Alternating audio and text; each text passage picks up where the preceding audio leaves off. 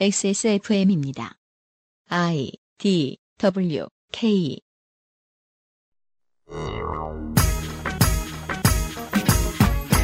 어제에 이어 문제적 시장 교란 사례 스베누 사건을 되돌아보면서 느슨한 대중은 눈치채야 할 필요가 없는 경쟁자들은 상도덕상 네거티브로만 접근할 수는 없는 어려운 문제를 고민해 볼 시간을 갖겠습니다. 2017년 6월 첫 주말에 그것은 알기 싫답니다.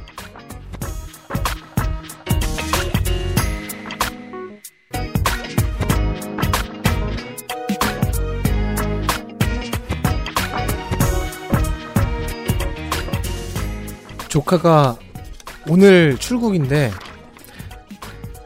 잘 가라고 아까 문자를 보내놨더니 스타만 다 연습하라고 개자식 친척을 개 취급하는 어, 홍성갑 덕질 보좌관이 앉아 있습니다. 요크샤예요? 뿔에 가까운 것 같아요. 개의 종을 이제 우리가 개를 앞에 놓고 대화하는 것은 좀 예의 어긋나지 않을까. 음. 그러니까 처음에 이제 우리가 무슨 뭐 어디 국제 대학원에 가서 사람들 만났어요.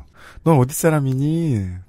와 한국의 친구 되게 귀엽다 이런. 한국 애가 되게 크네 이런 거 같은. 그런 얘기는 또 백인들 보고는 안 하잖아요. 아 그럴 수도 있죠. 앵글로 섹슨 치고 눈이 파랗네 이런 식으로요. 네 그렇죠. 게르만이 작네 막 이러면서 할 거란 말이에요. 한다고. 예. 유승균 책임 PD입니다. 뉴스 roundup부터 시작하도록 하겠습니다.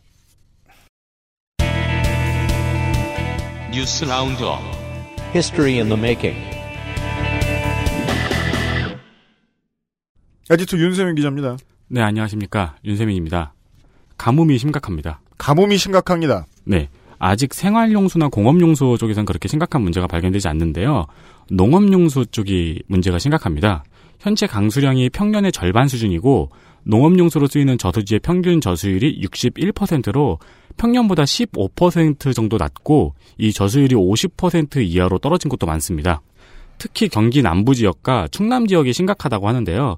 관심, 주의, 경계, 심각 4단계가 있는데 현재는 경계 단계이며 6월까지 어떤 대책이 실행되지 않으면 심각 단계가 될 것으로 예상됩니다. 4대 강보를 열어두느냐 마느냐 문제도 약간 관련이 있네요. 그 말씀 다음에 드릴 겁니다. 아 그렇군요. 네. 그래서 정부와 각 지자체가 가뭄 해결에 총력을 다하고 있는 상황입니다. 문재인 대통령도 지시를 한 바 있죠. 네. 한편 이 가뭄이 2015년부터 지속되고 있는 현상이라서 정부에서 지속적으로 관심을 두고 기본 응급 복구 중심이었던 정부의 대응이 이제 상시 체계로 바뀝니다. 음흠. 또한 4대강의 하천수를 저수지에 연결하는 도수로 공사나 가뭄 지도 제작 등의 대책을 계획 혹은 시행 중에 있습니다. 그렇다고 합니다. 관련된 다른 뉴스가 있는 것 같군요. 네, 4대강 보호 개방에 대한 뉴스입니다. 문재인 정부의 공약 중 하나였죠. 4대강 보를 상시 개방하고 이후의 경과를 지켜본 뒤에 환경 개선이 확인되면 보 철거 작업까지 하는 거였는데요. 음.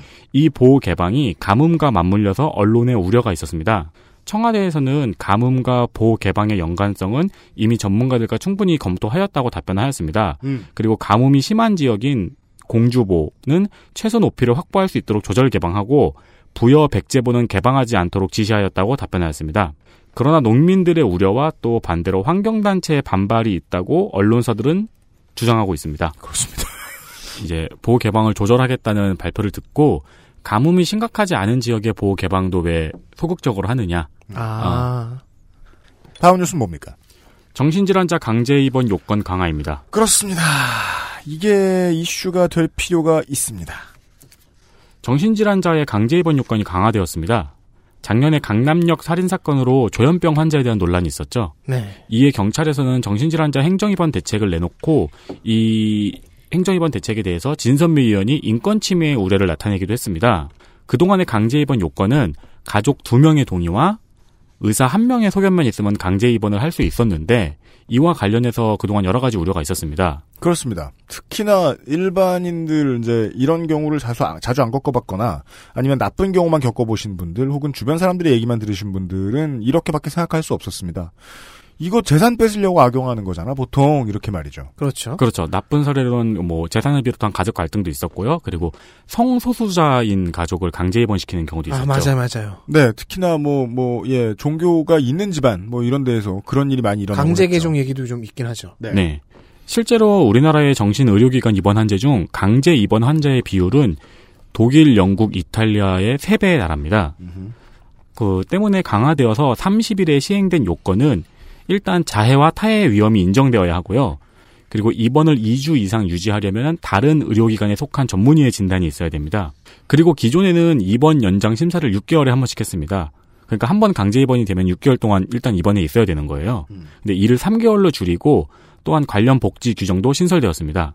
문제는 이제 어 그 박근혜 정부에서 그 이제 열심히 했던 정책 치고는 되게 어, 인권 친화적이라고 생각할 수 있는데 디테일에서 좀 부족한 점들이 많이 있었다는 거고 디테일이 부족하면 일선에 있는 필드에서 뛰는 분들이 반발이 심해지죠. 네. 그래서 의료계와 정신의학계에서 우려를 표하고 반발하고 나섰습니다.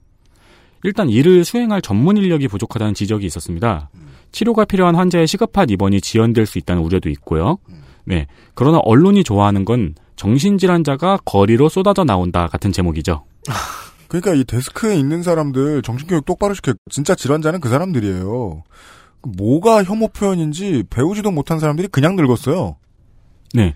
어, 그래서 이에 대비할 수 있는 현재의 사회복귀 시설이나 복지 시설이 부족하다는 지적도 있습니다. 선생님들 거기서 이제, 이제 환자를 다루는 일들 중에는 다양한 행정 일들도 있거든요.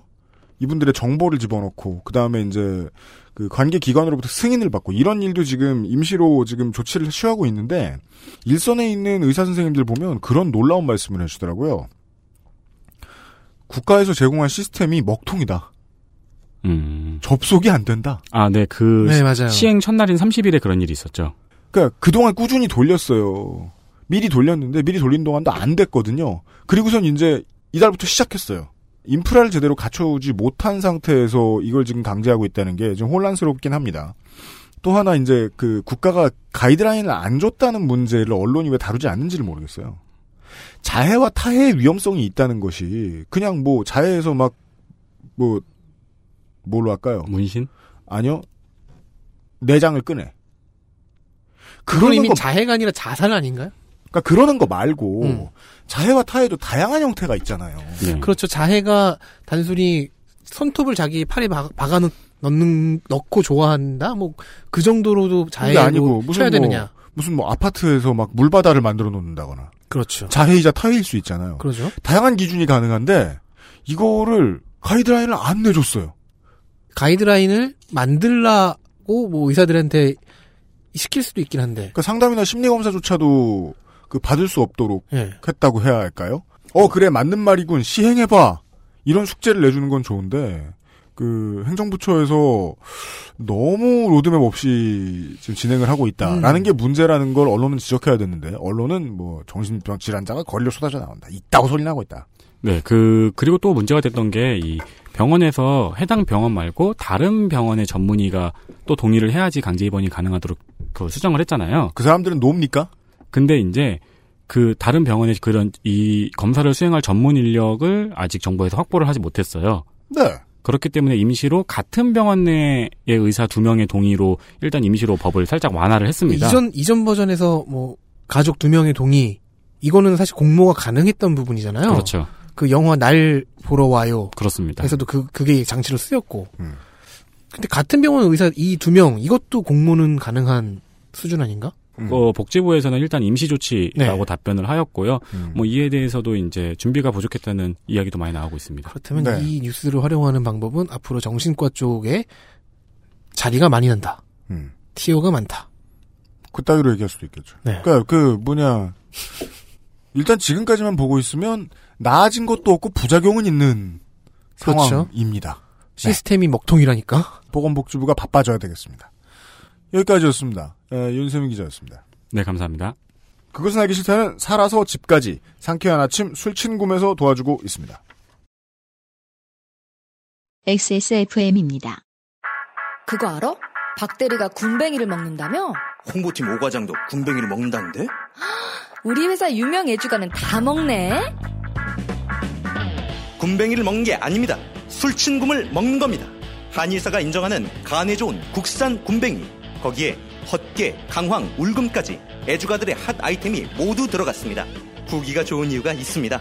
술친굼! 네이버에 술친굼을 검색하세요. 엑세스몰에서도 만날 수 있습니다. 친구 친구 술친굼.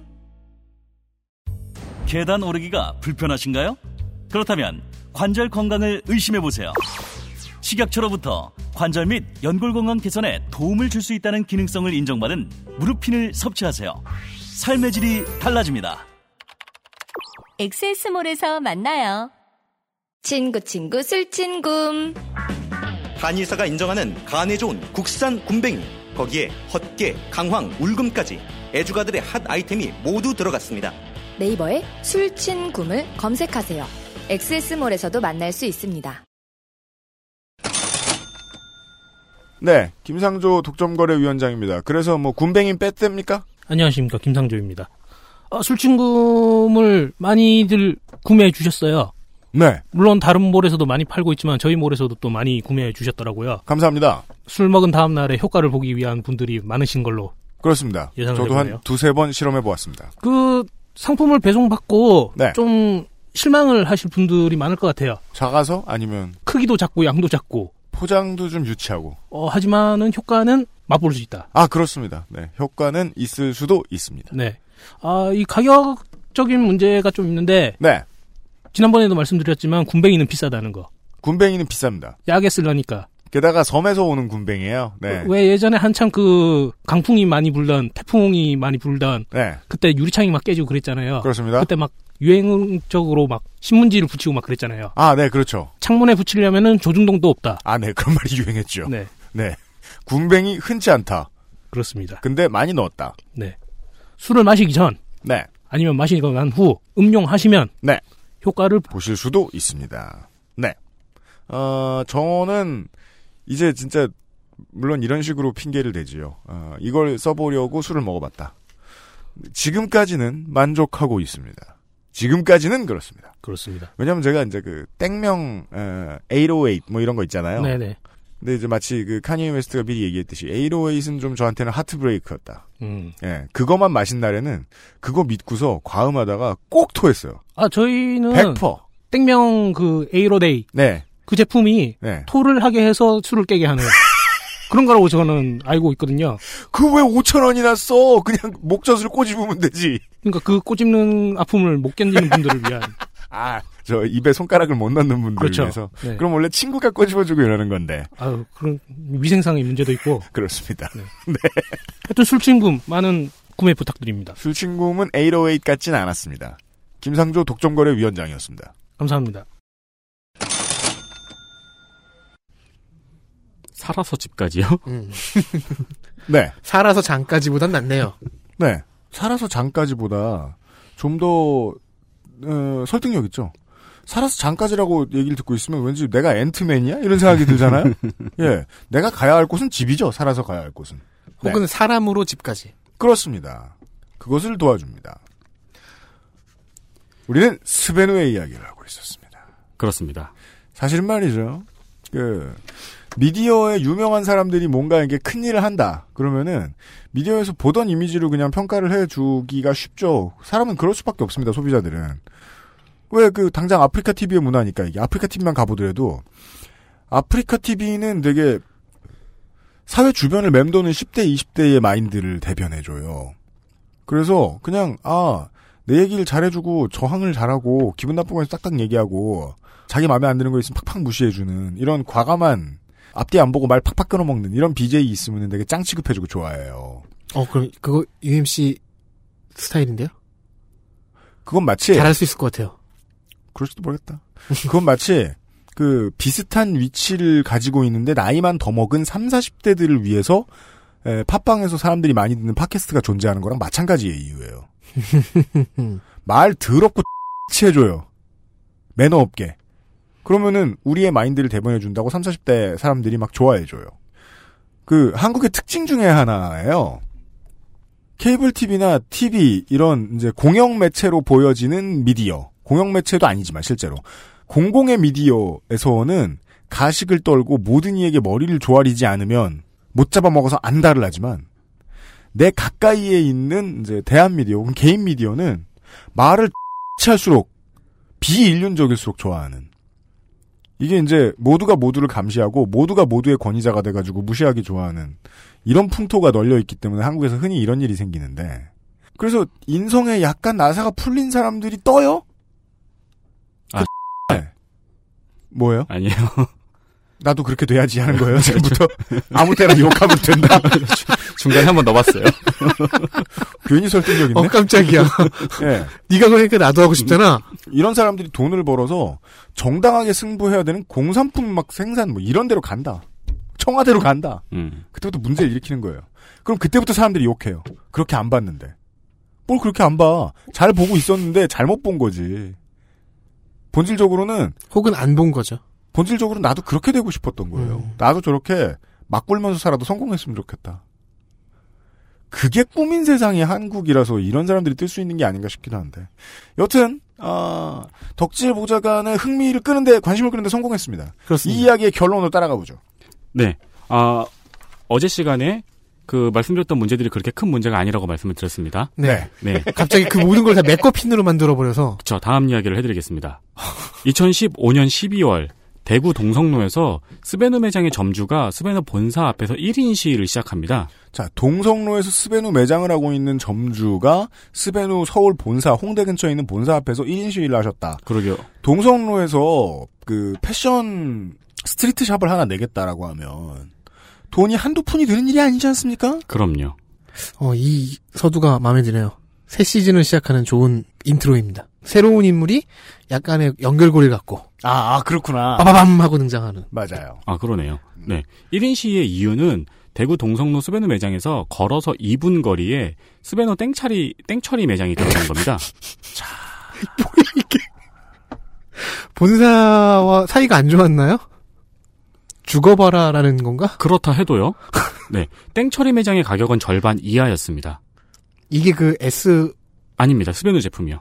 어 점주의 말에 의하면은 9만 9천 원짜리 신발을 팔면 본사에 5만 4천 원을 송금한다고 합니다. 50%가 많이 넘네요. 그런데 땡처리 매장에서는 4만 9천 원에 이 제품을 판매 중이었습니다. 어허. 본사의 이윤보다 적은 판매가로 팔고 있는 업체가 2미터 근처에 들어왔다.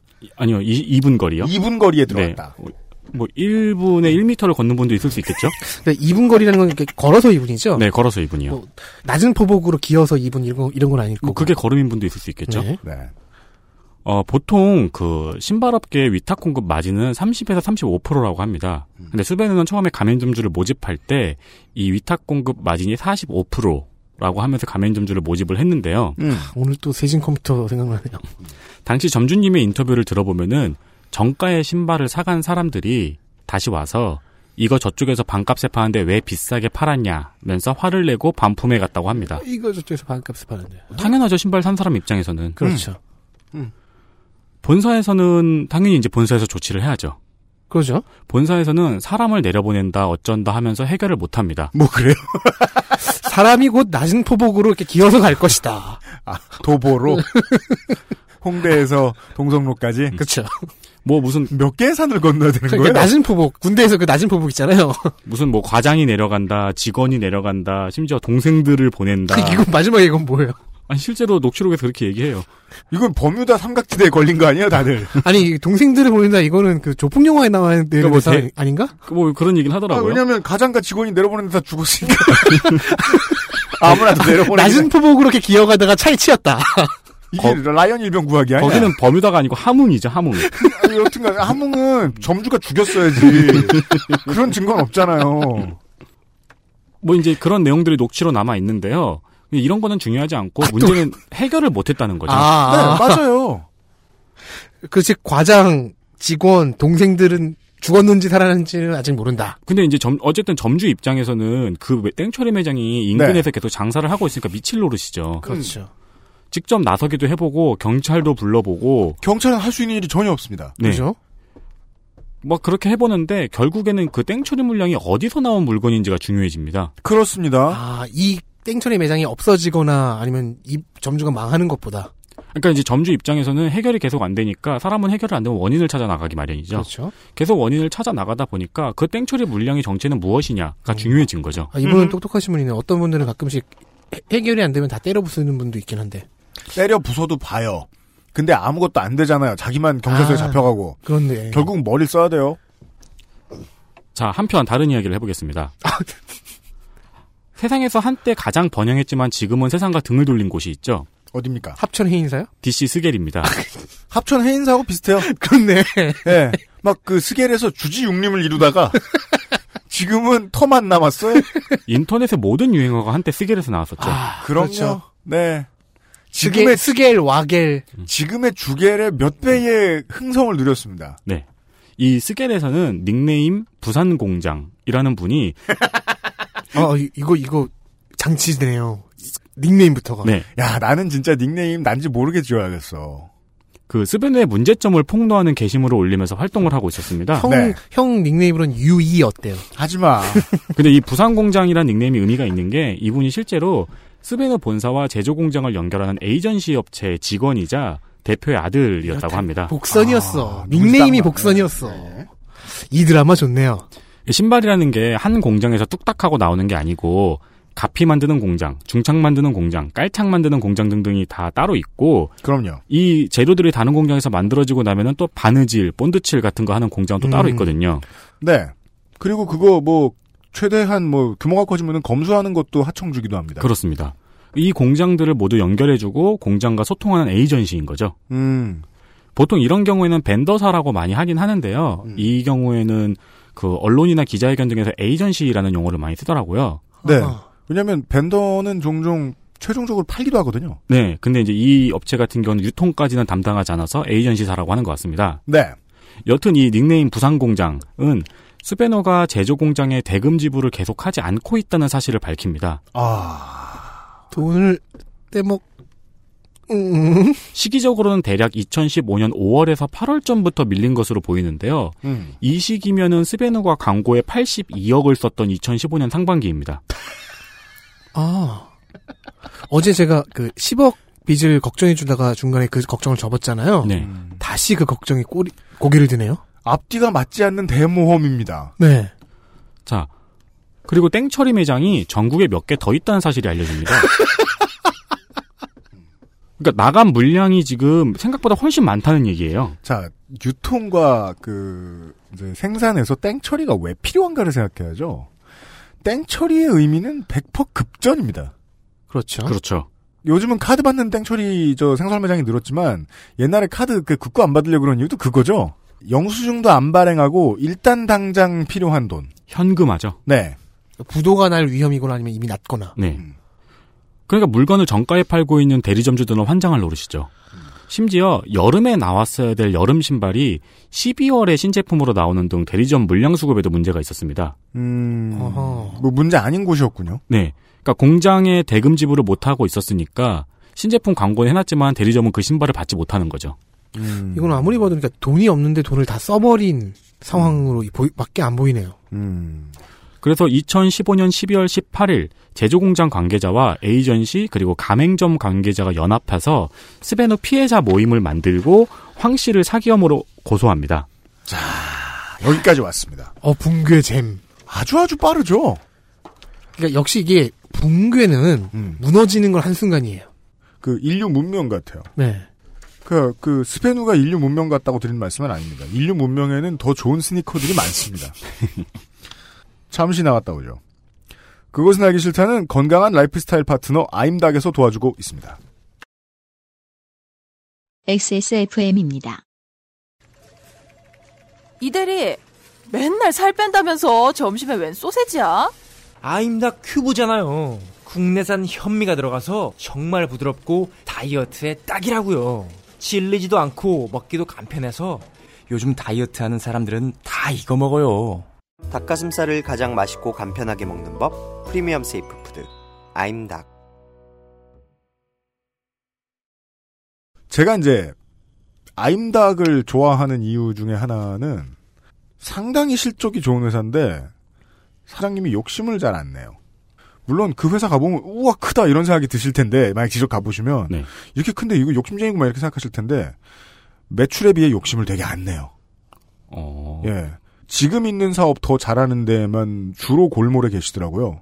앞으로도 이럴 뿐이라는 확신을 가지고 3년 전에 저는 계약을 했었는데 어, 이런 업체를 찾기가 쉽지가 않아요. 그렇습니다. 사장은 누구랑 술 먹고 누구랑 술 먹고 어디 가서 돈 쓰고 뭐 주식 지표 받아다 보고 뭐 대차 저 대차 대조 해보 여기저기 해보고 막 그 저 자료 받아보고 이러다 보면은 어 규모가 더 커져야 될 것 같은데라는 본능적인 위기감 동시에 허영을 느껴요. 그게 중소기업 직원들이 야근을 많이 하는 이유죠. 맞아요. 음. 그러니까 일이 다 끝난 뒤에도 새로운 야근을 만들어내는 이유 네. 사장에겐 있거든요. 그러니까 일이 익숙해져도 계속 바빠. 네. 일 처리 속도가 빨라져도. 지금 있는 규모에서 내실을 다지는 일 본능적으로 기업들은 싫어해요. 어, 아무리 싫어해도 그렇지 이 정도까지는 아니란 말이죠. 광고비에 82억을 써놓고서 자, 그 다음에 공장에 무슨 문제가 공장에 있었습니까? 줄 대금은 없- 없고 네, 무슨 문제가 있었습니까? 그 다음은 이 와중에 12월 23일 로고 표절 의혹이 터집니다. 빠바밤. 미국의 디자인 업체 로고를 표절했다는 의혹인데 이걸 확인해 보면은 의혹이라고 말하기에도 민망할 정도로 똑같아요. 네. 음. 정말 똑같아요. 그래서 단어가 설명할 수 없는 어떤 감이 있어요. 의혹을 어떻게 해야 확실해 보이? 의혹 합리적 의. 합리적 의심. 근데 내가 그냥 나의 나의 진심과 확신을 담아서 아, 똑같네 이렇게 말해도 설득력이 없어 보이잖아. 그래서 그냥 의혹이라고 표현해 버렸어요. 네. 의혹 아닌데 이거. 삘이 온다. 예. 삘이 확 온다. 보면 안다. 왠지 이렇게 말하니까 무식해 보이잖아. 보면 알지 말입니다. 이러고 말 끝내버리니까. 근데 이제 법정 가서 판사한테 딱 보여주면 판사가 곧장에 땅땅땅 때리고 판결 내릴 수 있을 정도. 아, 판결문을 써야죠. 아, 네. 본이 알 수 있다. 보는 것만으로 확인이 가능하다. 죄질이 매우 나쁘다. 뭐 쓰실 거 아니에요? 네. 일필휘지로. 네. 네. 이런 논란의 본사는 디자이너가 지금 미국에 있어서 연락이 닿지 않는다는 답변을 합니다. 오, 자, 이거 관공서에서 나오는 답변 나왔습니다. 아니, 휴가, 아니. 휴가. 어, 아니 이거 과연 우연일까요? 왜요? 미국 디자인 회사 걸 베꼈는데 디자이너는 미국에 있어. 아니, 베끼는 거는 집에서 해도 돼. 뭘 미국까지 가. 원본 줘보실래요? 이러면서 밑에 저 기름, 기름 종이 위에 아니 여러 여러 가지 스토 여러 가지 backstory가 이게 상상이 돼요. 사실 이 직원은 그 디자이너는 디자인 회사에서 꽂은 뭐 스파이였다 이런 식으로. 제가 지금 아침에 원더우먼 보고 와가지고요. 되게 상상력이 다 영화, 스- 영화 스크립트네요. 자, 그럼 지금까지 나온 논란들을 정리해 보겠습니다. 네, 맞네요. 한 번쯤 정리할 필요가 있겠습니다. 네. 땡처리 매장에 나간 물량, 공장 대금 지급 지연, 로고 표절, 물 빠짐 현상. 아 이거 어제 나왔죠. 제, 어 이거 산넘어산인데요? 네. 어, 이에 2015년 12월 24일 크리스마스 이브에 황 씨는 해명 인터뷰를 합니다. 여자친구분도 계셨는데요. 음. 내용인즉 중간 에이전시사에서 80억의 대금을 횡령했다. 어 어. 그리고 공장의 원가와 마진을 속였고 공장이 본사와 연락을 하려고 하면 계약을 끊는 형태의 갑질로 본사와 제조 공장이 서로 소통하지 못하게 했다. 이번에 공장과 직접 접촉해서 문제점을 알았다. 라는 내용으로 인터뷰를 하고 이 에이전시사를 고소합니다.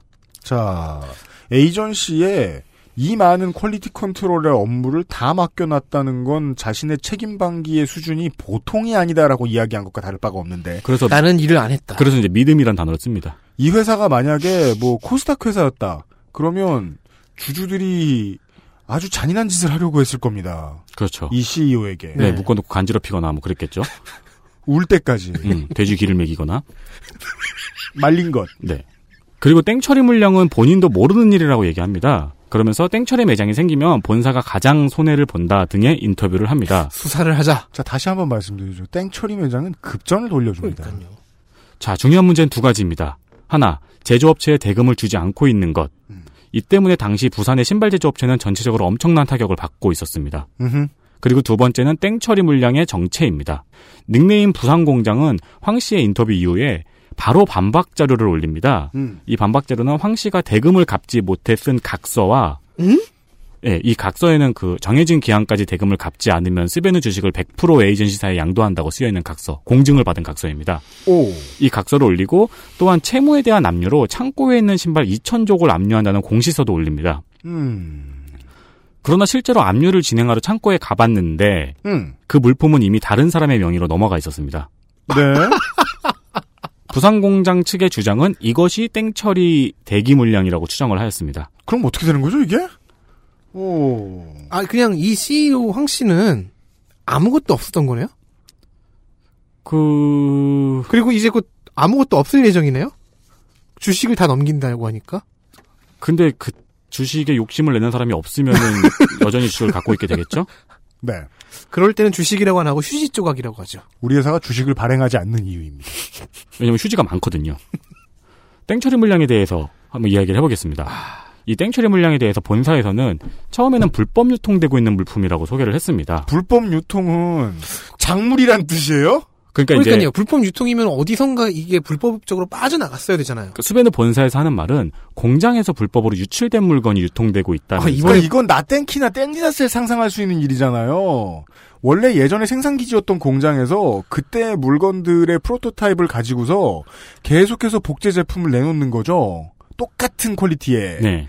근데 그걸 했다고 주장하는 거거든요, 지금? 그렇습니다. 아까는 에이전시 탓, 이번에는 공장. 그러면서 이제 신속히 조치하겠다는 공지가 올라가기도 했는데 음. 이 때문에 당시에 업계에서는 대금을 받지 못한 공장에서 넘긴 물량이 아니냐 이런 소문이 나기도 했습니다. 아, 그러면 앞뒤가 맞죠? 네. 네. 그리고 약간의 시간차를 두고 동성로 점주와 본사 그리고 땡처리 매장과의 녹취록이 올라옵니다. 오. 이그 부산 공장이란 분이 이거를 에네르기파처럼 모으고 있던 거예요. 그러네요. 언, 제 풀면 가장 크리티컬할까? 네. 땡처리 매장의 점주는 가맹점주와의 통화에서 본사와 계약해서 산 거고 서류도 가지고 있다고 말합니다. 우와. 그리고 결국 본사에서는 나중에 그렇게 팔라고 준 물건이 아니고 백화점 행사 상설 쪽으로 내보낸 물건이었는데 그렇게 팔고 있다고 하면서 땡처리 물량이 본사에서 나간 물량임을 인정합니다. 즉, 이건 불법 유통이다? 보- 이, 본사에서 나갔다? 3. 대표는 거짓말을 했다. 아니, 그, 회사가 불법이다. 뭐 이런 것도 가능하죠. 동성로 점주와 본사 직원과의 통화를 들어보면은 본사 직원이 이 땡처리 매장은 내일까지만 장사하고 접는 걸로 얘기했습니다라고 합니다. 그러자 이 동성로 점주님이 어차피 그쪽은 1개월 계약 다 채우고 나가는 거네요라고 이야기합니다. 네. 보통 땡처리 매장은 깔세라는 걸 내고 한 달이나 두 달만 장사를 하고 나가죠. 사골세인데 1년 2년짜리 사골세가 아니라 한두 달짜리 사골세입니다. 결국 본사에서 아무 조치도 못하고 그렇게 장사를 다 하고 나갔다는 얘기입니다. 아니, 어쩌면 그러니까 이게 조치일 수도 있어요.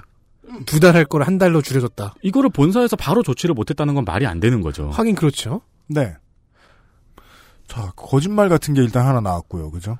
네. 우리는 모르는 일이다라고 얘기했는데 각서가 나왔고 각서가 나왔고 어 그리고 땡처리 물량이 본사에서 나갔다고 이야기를 했고 땡처리 물량에 대한 제재를 가하지 못하고 네.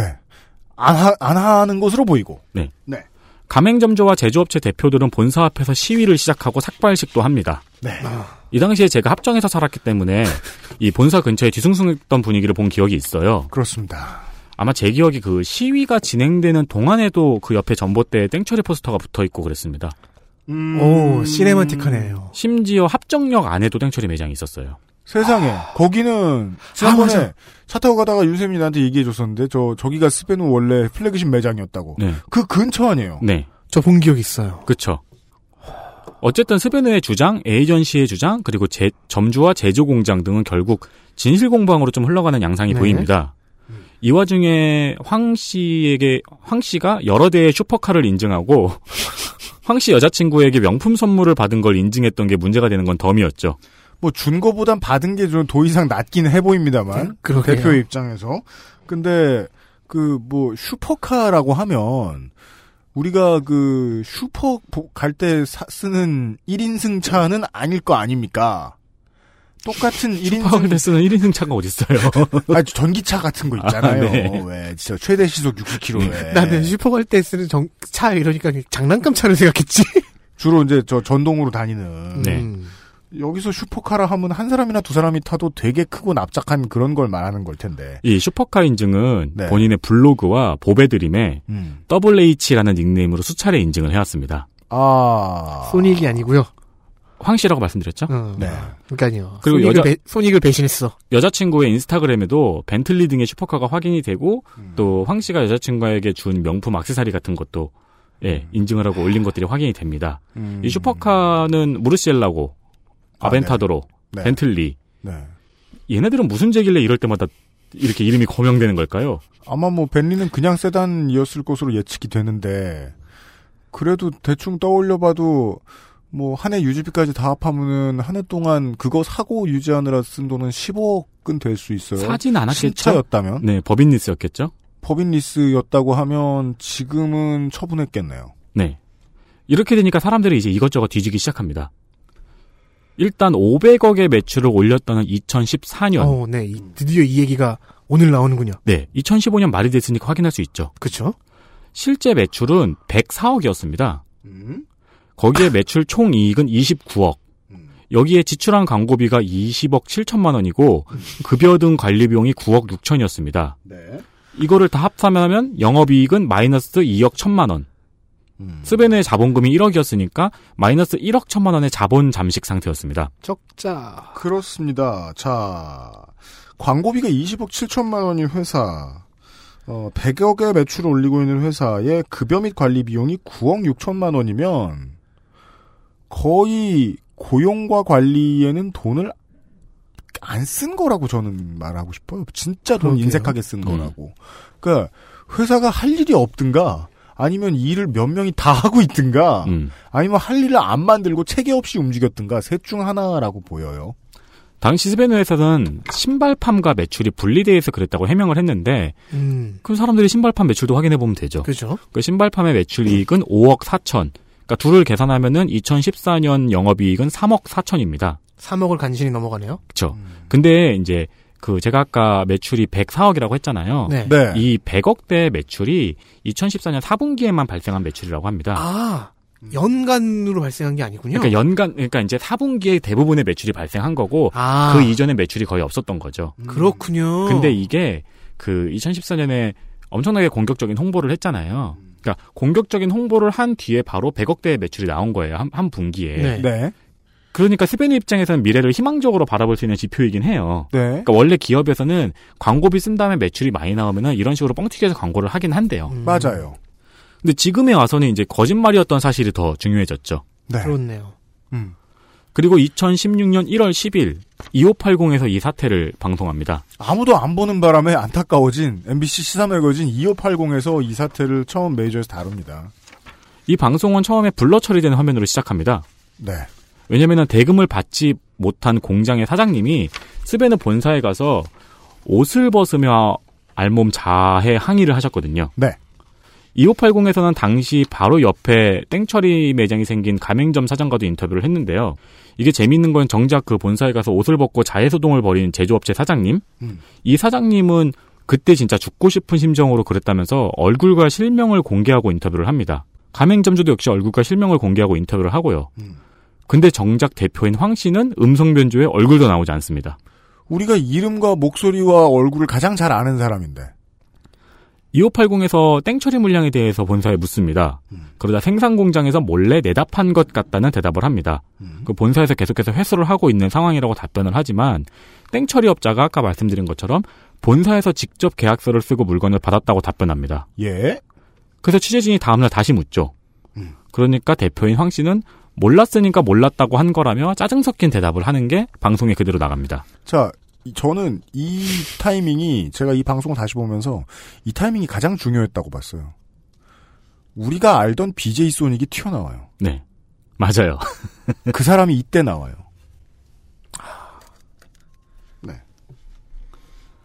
중간에 또 엉뚱한 일이 있었습니다.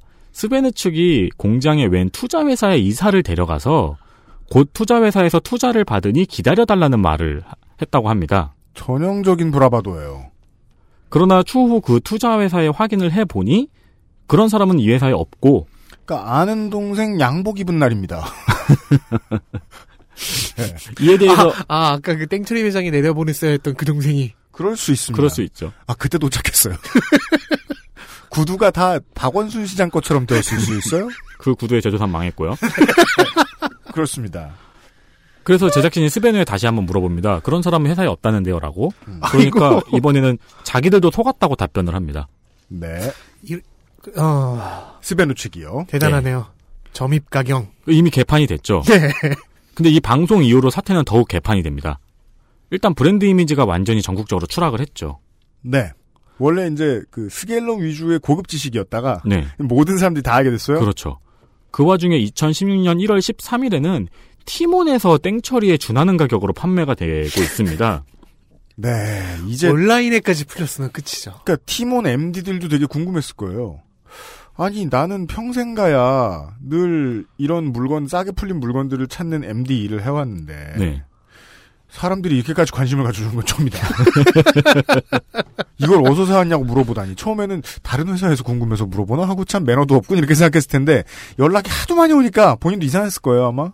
네, 그래서 사람들이 이게 본사에서 나오는 물량이 맞냐고 묻는 문의가 많아집니다. 그러자 이제 팀원에서 본사에서 받은 물량이라고 정확하게 친절하게 대답한 캡처가 돌아다니기도 합니다. 네. 친절해라. MD가 할 말이 뭐가 있습니까? 그러니까요. 예. 1월 20일 여전히 에이전시의 횡령을 주장하고 있- 주장하면서 앞으로는 전문 경영인을 영입하고 본인은 경영 일선에서 물러나겠다는 뜻을 밝히는 기자회견을 합니다. 그리고 이, 시, 이 시즌에 스타크래프트 2 프로팀에 대한 후원이 종료되었습니다. 네.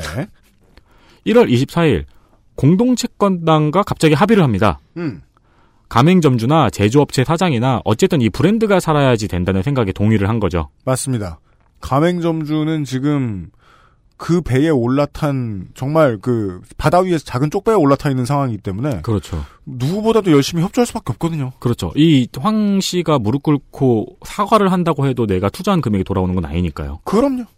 지금 이때가 그 검찰 수사 들어갔던 때가 거- 그- 그 검찰 수사가 진행되고 있던 그 시즌이 맞죠? 12월 말에 고소가 들어가고 그리고 1월 24일에 합의를 한 거니까요. 합의의 내용은 58개 회사의 채권단이 업체를 총괄하고 그리고 직영점 매각을 통해서 120억 대의 채무를 일단 먼저 상환을 하고 이를 통해 채무의 15%에서 20%는 즉시 상환 그리고 나머지 채무는 2년 6개월 동안 분할 상환한다는 내용이었습니다. 네, 일반적인 출구 전략입니다. 그렇습니다. 어, 이에 진실 공방이 있던 에이전시는 자신의 채권을 원하는 업체에 넘기겠다고 그리고 이윤을 포기한다고 발표했습니다. 어? 이러면서 또 스겔 게시물이 싹 다 지워졌어요. 발을 뺀다. 이거 되게 재밌는 일인데요. 그 법칙이죠. 이제 갤지를 많이 해보신 분들은 다들 아시는 문제입니다. 이런 큰 일이 터졌을 때 사실에 가장 근접한 정보를 쥐고 있었던 것으로 예측되는 최초의 고발 및 유포자는 다 똑같은 방법으로 사라져요. 글을 지우고. 글을 지우고 자신의 존재를 뺍니다. 이것이 무엇을 시사하는지 저는 아직 잘 모릅니다. 제가 당사자가 돼 본 적은 없었어요. 저도 모릅니다. 네. 1년의 과정이 있었습니다. 스베누라는 업체의 탄생과 성장, 그리고 이제 몰락에 이은 여러 논란들이 있었죠. 그리고 결국 그거는 이제 채권달과 합의를 하는, 화해를 하는 그림으로, 어, 끝나가는 듯 합니다. 네. 어, 저 이거, 그니까, 이황 씨는, 우리 비, BJ 소닉은, 네. 윗돌 빼서 아랫돌 기는 방식으로 계속 이렇게 굴려온 거네요. 음, 그렇게밖에 안 보이지 않나요? 눈덩이를 굴렸는데 나도 모르게 커진 경우도 있을 수도 있겠죠. 저는 실패한 호생이라는 단어밖에 안 떠올라요. 근데 눈덩이를 굴려도요, 누가 좀 붙여줘야 커지지, 그냥 커지지 않잖아요. 그러니까요, 이 사람이 이렇게 허생이 되어서 어디 가서 이렇게 맑은 콧물을 흘리며, 내가, 아, 수배누를 해보려 하니, 내가 오늘 맑은 콧물이 나오는구나. 가자, 돈 뀌러. 그런데, 네. 결국 그 스노우볼을 굴리고 윗돌을 빼서 아랫돌 괴고 하다, 보, 하다 보니까 결국엔 무너졌네요. 그 디테일 안에 무엇이 있을까를 상상하는 네. 게좀 중요한데요. 중소기업 이제 정말 자수성가한 중소기업 사장님들은요 최초의 아이디어 낸 다음에 이제 강소기업이 되는 과정은 어떠냐면 사장이 청렴한 게 중요한 게 아니에요. 사장은 돈 욕심이 당연히 있어야 되거든요. 아 난 돈 벌어서 뭐 해야지 뭐 해야지 막 생각이 있어야 돼요. 다만 돈이 내 눈앞에 딱 들어왔을 때 그 돈이 어떻게 쓰일 것인가에 대한 마스터 플랜을 내는 것 그거는 사장이 되게 잘해야 되는 부분이거든요. 얼마나 개발에 쓰고, 얼마나 홍보에 쓰고, 얼마나 복지에 쓰고, 얼마나 생산 라인을 정비하는 데 쓰고, 뭐 하고 뭐 하고, 막 생각해야 되잖아요. 그리고서 남는 돈이 내 돈, 이 생각도 별로 안 하게 돼요. 나는 되게 중요한, 그니까 그 경영자에게, 오너에게 있어서 나란 되게 중요한 월급 도둑이거든요. 내가 돈 쓰는 게 너무 아까워요. 그 되게 중요해요. 음. 그 생각을 조금이라도 해본 적 있는 사람이면 똑같이 사치를 해도 이 정도는 못합니다.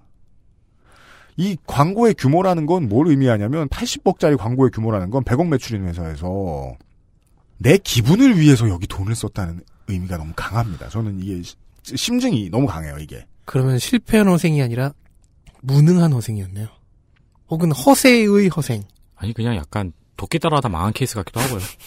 그 도끼 씨가 사람들을 다 배려놔가지고 내가 망할 것 같아 이러면서 슈퍼카를 막 사니까 자기 성공한 거 인증하려고 슈퍼카 따라 탄 사람들이 다 망했잖아요, 지금. 도끼 씨 빼고.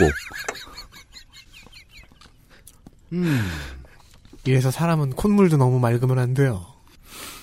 저는 그래서 아까 2580에서 나왔던 어, 짜증난다는 듯이 답하는 사장의 태도를 보면서 다른 경우는 몰라도 스타트업 하는 회사의 오너인데 이거 그냥 그냥 경- 전문 경영인도 아니고 오너인데 오너에 의해서 좌지우지 되는 게 너무 많거든요. 이럴 때는 인성을 봐가면서 생각해야 되는데 근데 이 사람을 지지했던 사람들은 이 사람의 인성 때문에 좋아한 게 아니거든요. 그렇죠. 그리고 지지세를 이용해서 이 회사도 키울 수 있던 거잖아요. 네. 누구도 결국 지적해줄 사람이 없었던 것 같아요.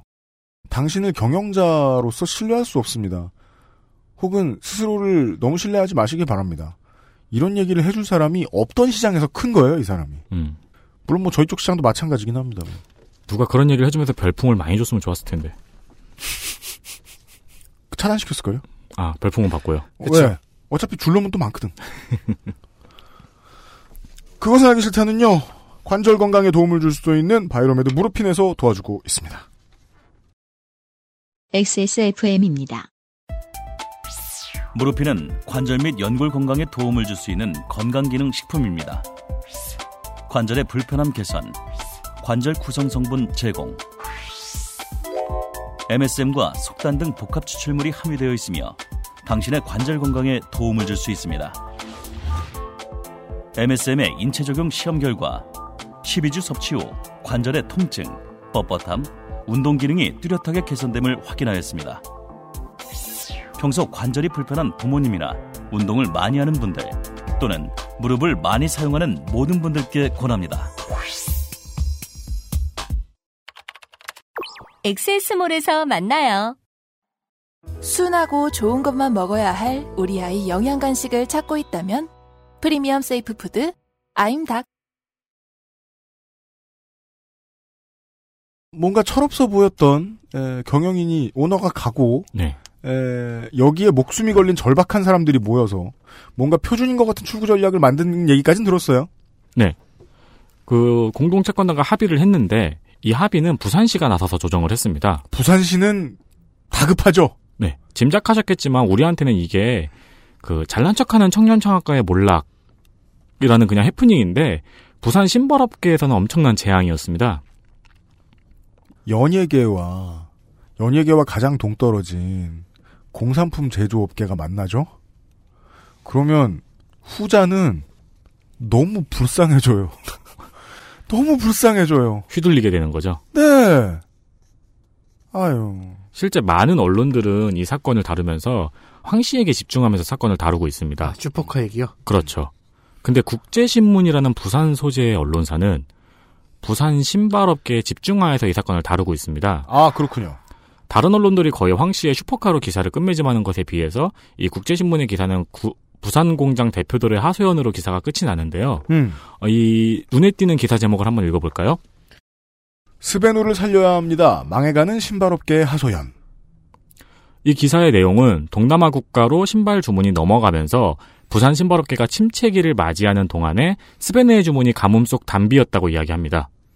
완제품 업체와 부자재 업체를 합치면 총 100곳이 넘는 업체가 일을 했다고 하는데요. 음. 현재 이 중 상당수가 돈을 받지 못해서 경영상 심각한 상황이라는 이야기입니다. 부흥의 신호탄인 줄 알았는데 관뚜껑에 모실 수도 있네요. 그죠. 네. 기사에 따르면 부산에는 아직 전국 신발업체의 45.3%가 몰려있는 곳입니다. 왜 가끔 어른들이 옛날에 우리나라가 신발 제작의 강국이었다는 말씀을 하시죠? 화승 나이키. 그죠. 네. 실제 80년대까지 나이키 등의 브랜드 OEM, 브랜드 OEM 제작으로 부산은 신, 부산의 신발 산업은 호황이었습니다. OEM이라고 읽으니까 그냥 읽은 것. 저 잠깐 무서웠어요. OEM 엄. BGM 브금처럼. 그 이 호황 속에서 태어난 브랜드가 바로 프로스탱스죠. 그렇습니다. 그 당시 만들었던 그래서 이제 그 이 부산에서 OEM 제품을 만들다가 나중에 다른 나라로 넘어갔잖아요. 음. 그 과도기에서 이제 신발 내구성에 대한 이야기도 있었어요. 이게 이제 뭐 중국, 베트남 이런 식으로 점점 넘어갔는데 모든 동아시아 생산 거점 두고 있는 산업들이 다 그런 식으로 움직이긴 합니다. 한국, 일본에서 시작했다가 중국 갔다가 이제 동남아시아 나라들로 넘어가는 그 나라가 생산을 못하는 나라 그런 인프라다라고 이야기하고 싶은 게 아니라 시대는 점점 앞으로 나아가고 있는데 가격을 올리고 싶어 하지 않는 세계적인 거대 기업들이 문제인 거지. 그죠. timetable로만 보면은 베트남에 shield를 쳐줄 수는 있는데 문제는 소비자의 입장에서는 한국 물건들은 너무 좋았다는 거죠. 지금 신발 같은 경우에는 가수분해가 다 끝난 상태라서 옛날에 만들었던 신발을 지금 신어볼 수는 없습니다만은 그 지금도 프로스펙스의 신발하고 다른 브랜드의 신발 내구성이 비교가 되기도 해요. 음. 프로스펙스의 신발 내구성 워낙 유명하거든요. 맞습니다. 그러나 이 OEM이 점점 동남아 쪽이나 다른 나라로 넘어가면서 부산의 신발업계는 침체기를 맞게 됩니다. 부산시가 나섰네요. 그렇습니다. 자, 합의를 했으니까 어, 지금까지 상황은 어렵지만 그래도 한 마음으로 으쌰으쌰하면서 합의를 지켜갔을까요? 이 질문이 나왔다는 점에서 이미 그렇지 않다는 걸 예상해 볼 수 있군요. 2016년 3월 스베누가 오시에너지란 유류 도매 업체로부터 500억의 투자 유치를 받았다고 합니다. 어, 왜 네. 갑자기 좋은 얘기가 나오죠? 이때의 기사 제목은 부활의 날갯짓. 그러니까요. 네. 그리고 기존의 스베누에서 유통 판매 분야를 맡는 스베누 코리아를 나눠서 경영을 한다는 발표를 합니다. 그 전에 있던 스베누는 스베누 EU예요? 스베누 아메리카예요? 스페스 노스코리아. 그 당시에 오시에너지가 500억을 투자할 수 있는 만한 규모, 규모의 회사냐라는 게 이제 언론에서 주목을 받기도 했어요. 역시 반전이 네, 나와야죠. 언론의 문제제기는 이 오시에너지라는 회사가 하남시에 1억 5천짜리 오피스텔에 직원이 7명 있는 회사라는 점과 아, 아, 여기 XSFM보단 크네요. 뭔 소리예요? 여기 전세하면 2억이에요. 아. 아니, 직원 수는 더 월- 많잖아. 월세라 그렇지. 직원 수는 여기가 더 많네. 근데- 가끔 오는 비정규 합하면 20명인데 그쵸 오시에너지에는 덕질인이 없잖아요. 우리가 얼마나 자랑스러운지 아세요? 이렇게 나오면 내가 어떻게 돼? 네, 우린 독질 고용도 하는데. 그렇죠. 그리고 신용 등급이 낮고 음. 영업이익도 100억대 규모가 아니라는 것이었습니다. 아니 우리보다 크네. 알았어. 네. 알았어, 알았어. 그러나 당 아니 매출은 그래도 천억이 넘어요. 네. 그러나 당시에 오시에너지에서는 이 보이는 것이 전부가 아니라는 해명을 했습니다. 아 무형 문화재들이 영적인 무언가가 있다. 보이는 것이 전부가 아니다. 마음의 눈을 열면 영적인 무언가가 보일 것이다. 그 기업이 매출을 얘기하면서 보이는 게 전부가 아니다라는 말을 하는 건 우린 탈세를 하고 있다는 소리라거든요. 여튼간에 또한 이 소식을 전하고 있는 국제신문에서는 1월에 합의한 내용이 하나도 지켜지지 않았다고 지적합니다. 얼쑤 5월 20일 약 9개월간 직원들의 4대 보험료를 납부하지 않았고 20여 명의 퇴직금도 체납되어 있다는 사실이 밝혀졌습니다. 우리 승. 심지어는 롤 프로팀 선수들의 급여도 미지급되고 있었고 어, 그 저, 저는 정말 팬으로서 이거 충격이었어요. 네. 그리고 더 이상 팀을 운영을 할 수 없는 상태가 되어서 그 협회가 임시로 팀을 위탁받아서 운영하고 급여를 지급해 주었습니다. 네. 6월 28일 황 씨가 사업과 게임단 운영에서 완전히 손을 뗀다는 기사가 있는데 이 기사가 재밌는 게 이 기사에서 황 씨는 아직 영업 업무를 맡고 있다고 합니다. 음? 그래서 이걸 가지고 다시 한번 스베누 코리아에 물어봤어요. 음. 스베누 코리아에서는 황 씨가 그런 말을 계속할 경우 사기 혐의로 고소할 수 있다고 대답했습니다. 아, 스베누가 황 씨를 고소할 수 있다. 그렇죠. 스베누 황 코리아가 씨가 스- 우리 이름 자꾸 팔고 다니면. 그렇죠. 그러면 이거는 이미 황 씨가 방출된 거네요. 그렇죠. 아까 스베누가 스베누 코리아로 분리될 때 방출했군요. 그 스베누 코리아에서 영업과 유통을 아니 유통을 아, 아. 맡고 있었잖아요. 아, 그렇군요. 그리고 스베누 코리아가 판권도 다 가져갔어요. 음. 그러니까 기존의 스베누는 거의 뭐 디자인 업무, 껍데기만 남은. 네, 디자인 업무 정도. 음. 네, 분사 분사를 시키면서 알맹이만 저쪽으로 넘겼는데 그렇죠. 사실 그쪽 일도 내 거야라고 사기를 치고 있었군요. 그리고 2016년 10월 7일 스베누 코리아의 폐업이 확정되었습니다. 네. 아이고, 뭐 500억 투자 이런 얘기 나온 지가 언제라고. 그죠. 후원하던 롤 프로게임단도 갑자기 해체를 맞았습니다. 이게 그 프라임이죠. 그렇습니다. 때문에 10월 13일에는 부산의 제조업체가 합의 내용을 믿고 있다가 피해가 더욱 커졌다는 내용의 기사가 있습니다. 그렇죠. 이거 아, 대체 피해를 받은 쪽이 어, 이, 이 프라임도 망했고 따라서 그죠. 왜냐면 합의를 했고, 이 합의의 내용은. 어쨌든 간에 브랜드를 조금 더 살려가지고 피해를 원복하자라는 네. 합의, 그, 그런 이제 목표가 담긴 합의였잖아요. 네. 그렇기 때문에 또 납품을 해준 거예요. 추가 납품을 해준 거예요. 음. 그러나 합의했던 내용은 폐업까지 하나도 이행된 게 없다고 합니다. 음. 개미지옥이네 개미지옥이야.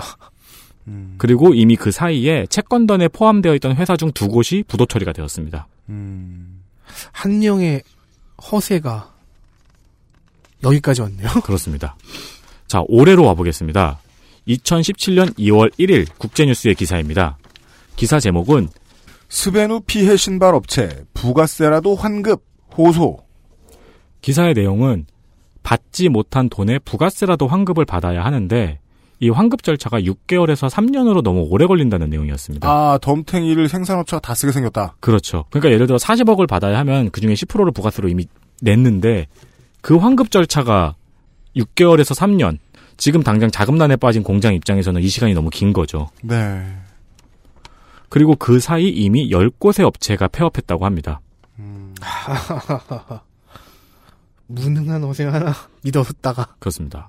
여기까지가 스베누 결국 망했네 라는 댓글의 의미였습니다. 그렇습니다. 한 줄 댓글의 의미를 분석해 드렸습니다. 이런 붕괴의 이야기는 네. 보고 있으면 이렇게 뭔가 부서지고 음. 하나하나 드러나고 그걸 지켜보는 재미는 있는데 네. 다 끝나고 나면 씁쓸해요. 그러니까 우리가 스베누의 몰락을 보면서, 그러니까 성공과 몰락을 보면서 그냥 가십거리로 소비하고 혹은 비웃고 쌤통이라고 생각하는 중에 엄청나게 많은 사람들이 이렇게 피해를 보고 있었던 거예요. 게임단 하나 없어졌고요. 그죠. 그리고 그 신발업체 공장들 어떻게 할 거냐고요. 열몇 곳이 없어졌는데 5년째 규모를 키우기 전에 어, 아로니아진만 더 진하게 만들고 계신 우리 평산네이처 사장님께 어, 존경을 표합니다. 네. 어, 물론 한 번 그 뭐 말도 안 되는 사업 아이템 저한테 얘기하시길래 그럼 절대로 하지 말라고 제가 뭐라고 한 적은 있어요. 그것은 알기 싫다는 더 편해진 마지막 선택 평산네이처 하루니아 C 시리즈에서 도와주고 있습니다. 4년간 만든 유일한 신제품이죠. 그 말도 안 되는 사업은 뭐였을까요? 그러게 궁금해지네. 도 아니고 이요? 진짜 돈 다 날려먹겠더라 싶다. XSFM입니다. 더욱 편해진 마지막 선택. 하루 한 포 아루니아, 하루니아. 평산 네이처. 당신의 식탁은 매일같이 특별한 날. 이탈리아에서 온 케이크 라 파스티체리아. Maestro pasticcere, la pasticceria. 아 로니아 하면 가장 먼저 생각나는 건 아로니아 진. 가장 간편한 아로니아는 하루니아. 평산 네이처. 그 뭐 주제는 잡기 나름인데요. 인생사가 다양하니까. 우리 전에 윤세민이 그 얘기했나? 그저 요새 저 같은 중소기업 사장들이 서로 이제 소기업 사장들이 서로에게 많이 하는 얘기 있습니다. 5년간 안 망한 건 성공이란다. 열심히 버티자 오늘도. 그 5년이 이제 5년이 곧 다가오지 않나요? 5년 다가오죠. 예. 2014년 4월 12일에 등록했으니까. 예. 뭐 한 1년 남았나요? 11년 남았나요? 근데 저는 그 얘기를 너무너무 하고 싶더라고요. 미디어에서 볼 수 있는 사람을 이제 직접 만나서 같이 일해본 다음에 실망할 땐 너무 늦었다. 당연한 소비행위라고 문화 소비자들한테 얘기하고 싶긴 한데 그래도 저는 작은 소리나마 꼭 쥐어짜서 얘기하고 싶더라고요. 미디어는 미디어로 즐기고 끄셨으면 좋겠어요. 거기에 사람들까지 연계해서 믿고 그러시면 안 돼요. 어, 소름 돋네요. 저 오늘 아침에 출근하면서 했던 그 잡생각 중에 하나가 저거였거든요. 컨텐츠랑 컨텐츠 만드는 사람이랑 구분하는 게 되게 힘든가 보다. 예를 들어 힘들죠. 스베누에다가 퇴직 후에 인생을 건 많은 자영업자들 그리고 부산에서 아버님이 뭐 부모님이 물려주신 공장일 수도 있죠. 네. 벌써 몇, 몇 세대를, 그러니까 벌써 몇십 년을 이어오고 있는 공장 운영하시던 분들. 망했어요. 그분들은 피눈물이 났을 거예요. 작년 10월이었나요? 재작년 10월이었나요? 김무성 새누리당 대표가 이런 유명한 말을 남겼어요. 당 대표에 대한 모욕은 오늘까지만 참겠다. 음. 그때 그 오늘이 지나가기 전에 빨리 김무성을 모욕하자. 네. 붐이 일었죠. 김무성 모욕하기. 네. 예를 들면 지금은 쓸 수 없는 김무성 CPU AMD. 요즘은 라이젠이 제일 좋으니까 그런 말 할 수 없어요? 그 중에 제일 설득력 있는 게 그거였죠. 김무성 신발 스베누. 호날두가 브랜드 런칭하려고 하니까 호베뉴라고. 우리나 웃죠. 여기에 직원의 생계까지 다 거셨던 분들은 어떡해요. 평생 뭐 내가 BJ 소니 기어봤어? 내가 유명해져 봤어? 그럼요. 내가 슈퍼카 몰아봤어? 그럼요. 저 이건 반드시 이 일을 할 건 부끄러워해야 한다고 생각해요. 제가 이 일하면서 가장 부끄러운 이유가 그거예요. 빨리 세탁소 넘겨받아야 되는데 아직 공부도 못했거든 그거. 부끄러운 게 사람이 얼마나 못났으면 말로 먹고 살아. 승마. 얼마나 할 줄 아는 게 없으면 말해서 먹고 살아. 마필 관리사 말고 마필 관리사 문제 나중에 한번 다룰 거예요. 그 너무 중요한 문제라. 잠깐 잠깐 동안 승마 하고 머릿속에 머리, 물음표가 땅 떴네. 적선 받는 거지지. 저 그래서 이 일을 할 거면 공공의적 어, 설경구 씨의 말을 가슴속에 새겼으면 좋겠어요. 건달은 건달 세계에서만 살아야 돼요. 민간인이랑 섞이면 안 돼요. 저는 이 사건에서 그런 교훈을 얻었습니다. 남은 게 뭐 있나요? 가장 최근의 업데이트를 말씀드리자면은 아, 에필로그군요. 네. 네. 2017년 2월 8일입니다. 그 제가 첫 시간에 투자자를 모집했다고 네, 말씀드렸죠. 그, 그 10억인가. 네, 네. 아, 황 씨가 2013년 스베누를 창업할 당시에 아프리카 TV에서 투자자 모집 광고를 내고 38명의 개인 투자자들로부터 총 20억 2,800여만 원에 달한 투자를 받은 것이 두 배였구나.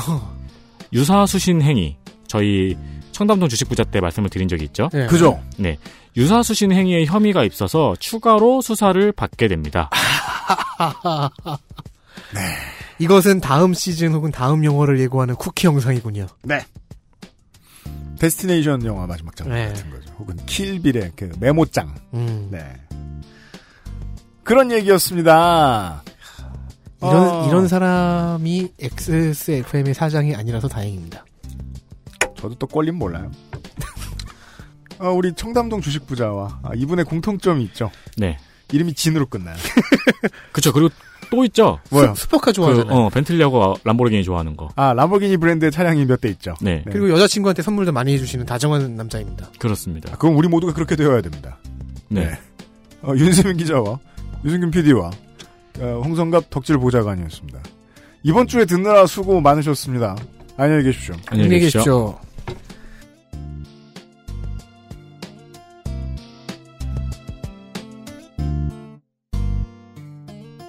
XSFM입니다. I D W K